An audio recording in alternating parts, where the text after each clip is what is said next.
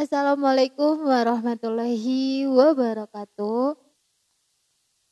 Syukran kasiron, Alhamdulillah untuk semuanya yang sudah setia mendengarkan podcast ini. Kali ini saya mau membahas 50 catatan buku tentang doa plus 10 doa penting problem hidup yaitu karya Ustadz Muhammad Abdul Tausikal. Dan ini bukunya rekomendasi banget untuk teman-teman yang masih belajar sama seperti saya gini. Ini buku cocok banget untuk dipelajari. Baik, di sini banyak banget daftar isi mengenai tentang apa aja di sini ada. Tapi kali ini saya mau bahas yang bagian pertama dulu ya. Judulnya Mengapa doaku tak kunjung terkabul. Pasti setiap kita mengalami problema yang sangat besar gitu. Namun setiap kita sudah berdoa gitu kan, terutama saya sendiri saya suka merasakan ya Allah kenapa ya gitu kan. Saya udah doa gitu, udah sampai rasanya tuh kerasa diri ini tuh udah lelah sendiri untuk berdoa, untuk bersabar gitu ya. Tapi ya Masya Allah di balik kita semua dengan kita terus-terus bersabar, terus-terus berdoa, jangan pernah bosan, terus uh, kejar itu alhamdulillah gitu ya Allah memberikan nikmat yang sangat luar biasa semakin kita berusaha semakin kita ini ya maka semakin besar juga nikmat yang kita dapat dari Allah Subhanahu wa taala. Masya Allah. Baik. Jika seorang muslim berdoa kepada Allah agar diberi rezeki dan diberi keturunan, akan tetapi doanya tak kunjung pula terkabul.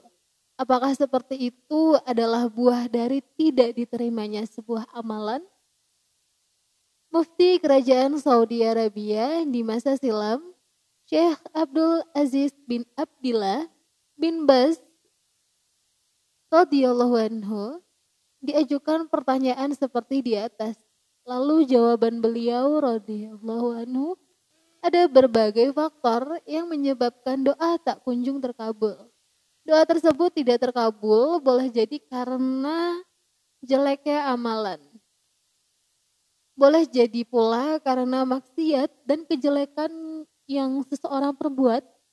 Boleh jadi pula sebabnya adalah karena mengonsumsi makanan yang haram. Sebab lainnya adalah karena seseorang berdoa dalam keadaan hati yang lalai. Boleh jadi pula karena sebab lainnya sebagaimana yang Nabi Shallallahu alaihi wasallam sebutkan dalam hadis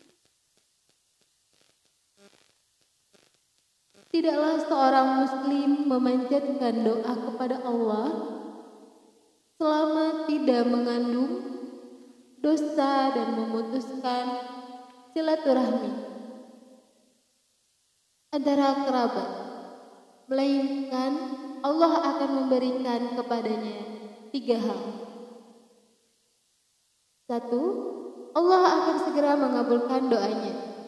Allah akan menjadikan simpanan baginya di akhirat kelak.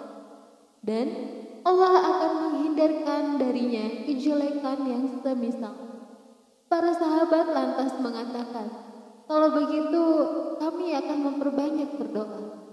Nabi Shallallahu Alaihi Wasallam lantas berkata, Allah nanti yang memperbanyak mengabulkan doa-doa kalian.